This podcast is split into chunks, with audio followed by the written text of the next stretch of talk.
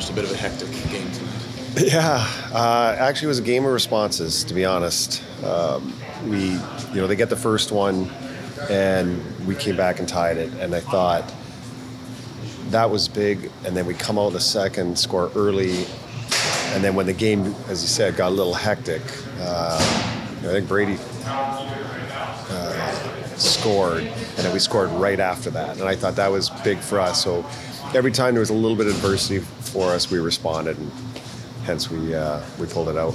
Uh, Michael Eyssimont mentioned that he's, you know, his tenacity is getting a bit better. Is his goal tonight a pretty good example of that? Just never giving up on that. yeah, I don't know if tenacity's ever been a problem with him. To be honest, that's kind of what he brings every single night.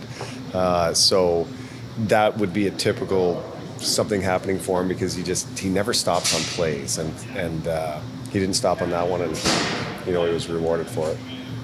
Brayden Point mentioned the neutral zone tonight was going to be important with how much a how, how much a good rush team they are. How do you think you handled that? How, handled them there? Well, I think playing them recently helped us. Uh, we had that you know dreadful first period against them the last time we played, so played a couple good periods after that, so we kind of knew what we had in our hands. Uh, let's be honest, they've got some big names out of the lineup for themselves, and so it was uh, we had to come in here and take advantage of that. But you know their style of play, the fact that we played them earlier, I think helped us out tonight. You're good. Hey,